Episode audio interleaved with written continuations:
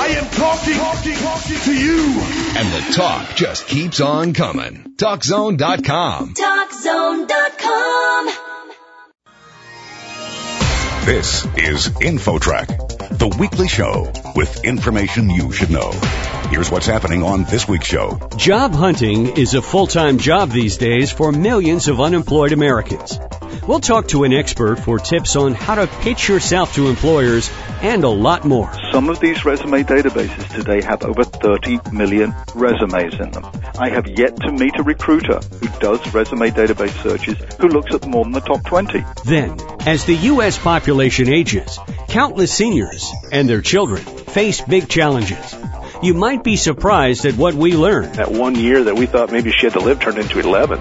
Uh, really changed her life around, and we saw you didn't have to be a doctor or a nurse to have a big impact on seniors. Those two stories and a lot more are heading your way on this week's edition of InfoTrack. Stick around. The program gets underway right after this.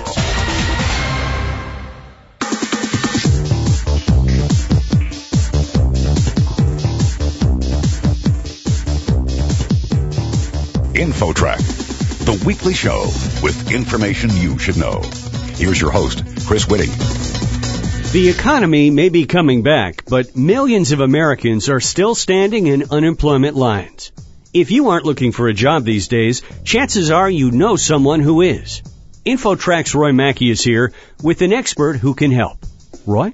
Thank you, Chris. Our guest is Martin Yate, author of the book Knock 'em Dead, The Ultimate Search Guide, and he's here with some tips for pretty much anyone in today's workforce. Well, I think most people think this is probably the worst environment in which to look for a job in our lifetimes. What are your thoughts on that? Oh, absolutely. I've been in the career field since uh, about 73.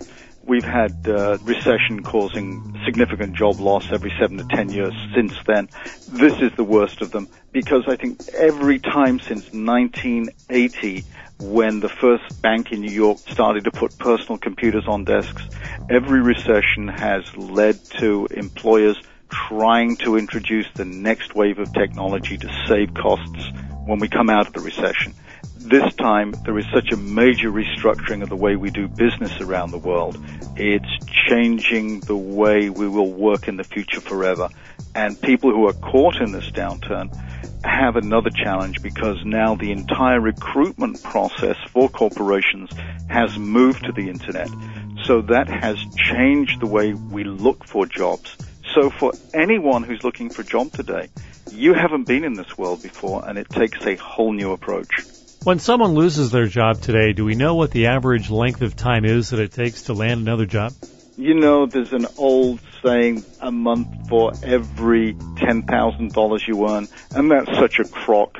I remember many years ago talking to an executive who told me that, and he said, so it's going to take me about two years to find the next job, and he proceeded to take 18 months off. He never got to work at his prior level. The competition, the higher up the ladder you go, the more fierce the competition. That's a given. But desperate as times have been in the last year for people looking for jobs, we are a very large economy. People are finding jobs, companies are hiring, but if we don't recognize certain things, the world we were raised in doesn't exist anymore.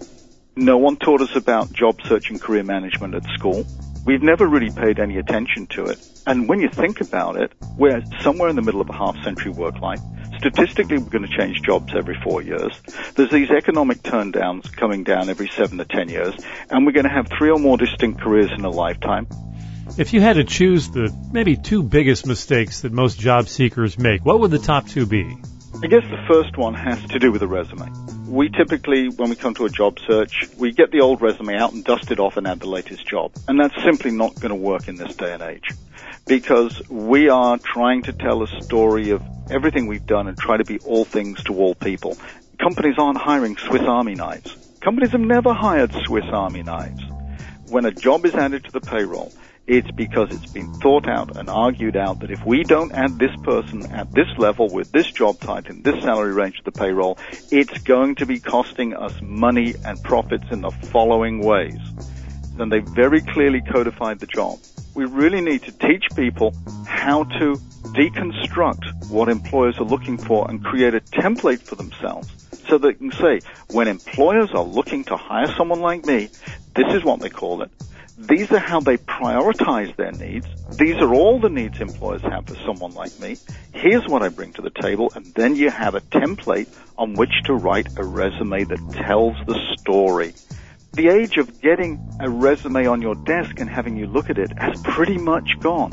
I do show ways you can do that, but for most people, that resume is going to be delivered through the internet and it's going to go into a resume database. Some of these resume databases today have over 30 million resumes in them. I have yet to meet a recruiter who does resume database searches who looks at more than the top 20.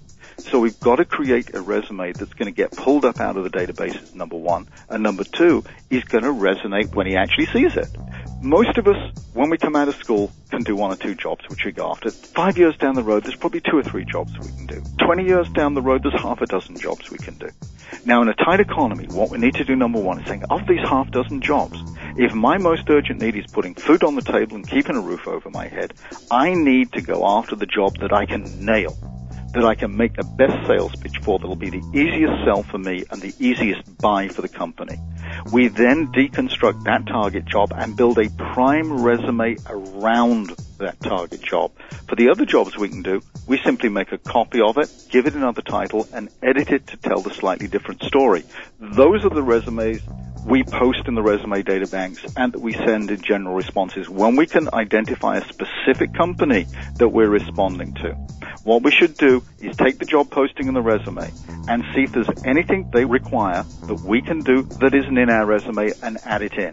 And then to look at the wording they use. And maybe they use a wording for one of your skills that you have but you don't use their words. Change the words on it if they are describing the job exactly as you are describing it, take the words that are mirrored in their job posting in your resume and highlight it on your electronic resume. Because it's going to be pulled up out of the database and then human eyes will see it and it will help the key points jump out. It sounds like a lot of the things we've talked about so far are geared towards major corporations and their online application process. How does that translate to maybe a medium or small company?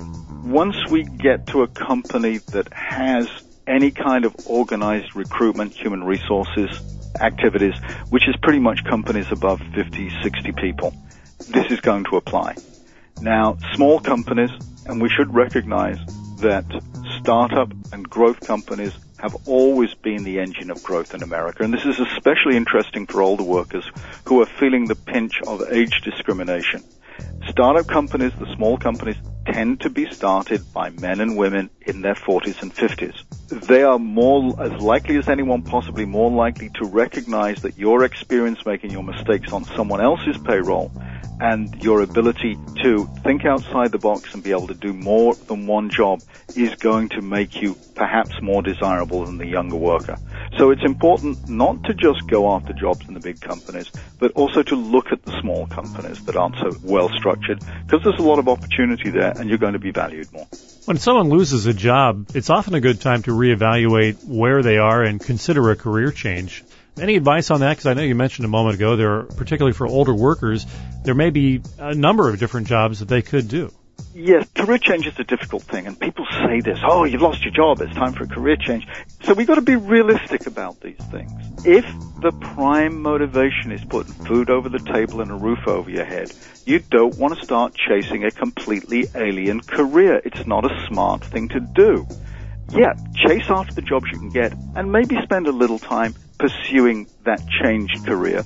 If you have no choice but to pursue the change career in a different area, you've got to research it. You need to speak to people who are working in that field and find out how that profession works and find bridges of connectivity between what you are doing and what they are doing. The best time to change careers is to start thinking about it when you've got a job and work towards it over a period of time because career changes means going back to the beginning, loss of earnings, and it's much better if you can move into it gradually at a time of your choosing rather than when you've been thrust into unemployment. Some of the conventional job hunting wisdom involves networking. Is that still a good resource? Because I know some people in certain industries who say everyone in my network is now out of a job. Well, networking has changed, and this is one of the benefits the internet has brought to us. You know, it used to be we were in a job hunt and we think we've got a network, and it turns out we only know 25, 30 people that we've kept in touch with, and we can annoy the heck out of them in 30 days so they won't take our calls anymore. But with the internet, we can join these social networks, and I write a lot about this in the book, and we can also use social networking in other approaches. We can integrate it into other approaches in job hunting.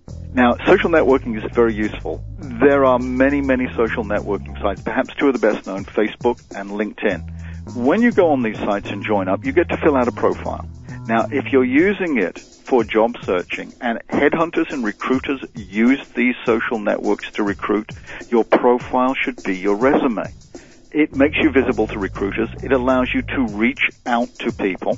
Let's say we'd heard about it, seen a job posting at Last Chance Electronics. So we send the resume into the database. Let's go to LinkedIn and let's see if we can find people who work at Last Chance Electronics. Hmm. If we're going to be working for the chief finance officer, let's see if we can find the name of the chief finance officer or the controller or an accounting manager who does work or who has worked at Last Chance Electronics. Then we can approach them through the social network and get into direct contact with someone rather than waiting for our resume to be pulled up out of the database.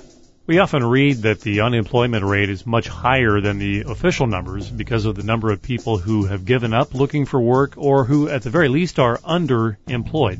How does someone keep their head up after months and months of looking? It's very difficult. It's a bad economy, but it's a big economy. There are jobs out there. I've just got to be smarter and I've got to refocus myself. The good thing about this is job search and career management, it ain't brain surgery. We can learn how to do it. We can learn how to do it quickly and we can get back on track. Very good information. Martin Yate, the author of the book Knock 'em Dead, the ultimate job search guide. Thank you for joining us on InfoTrack. It's been my pleasure. And for InfoTrack, I'm Roy Mackey. Next, people just keep getting older. But what will become of millions of aging baby boomers? The surprising answer coming up. You're listening to InfoTrack. More after this.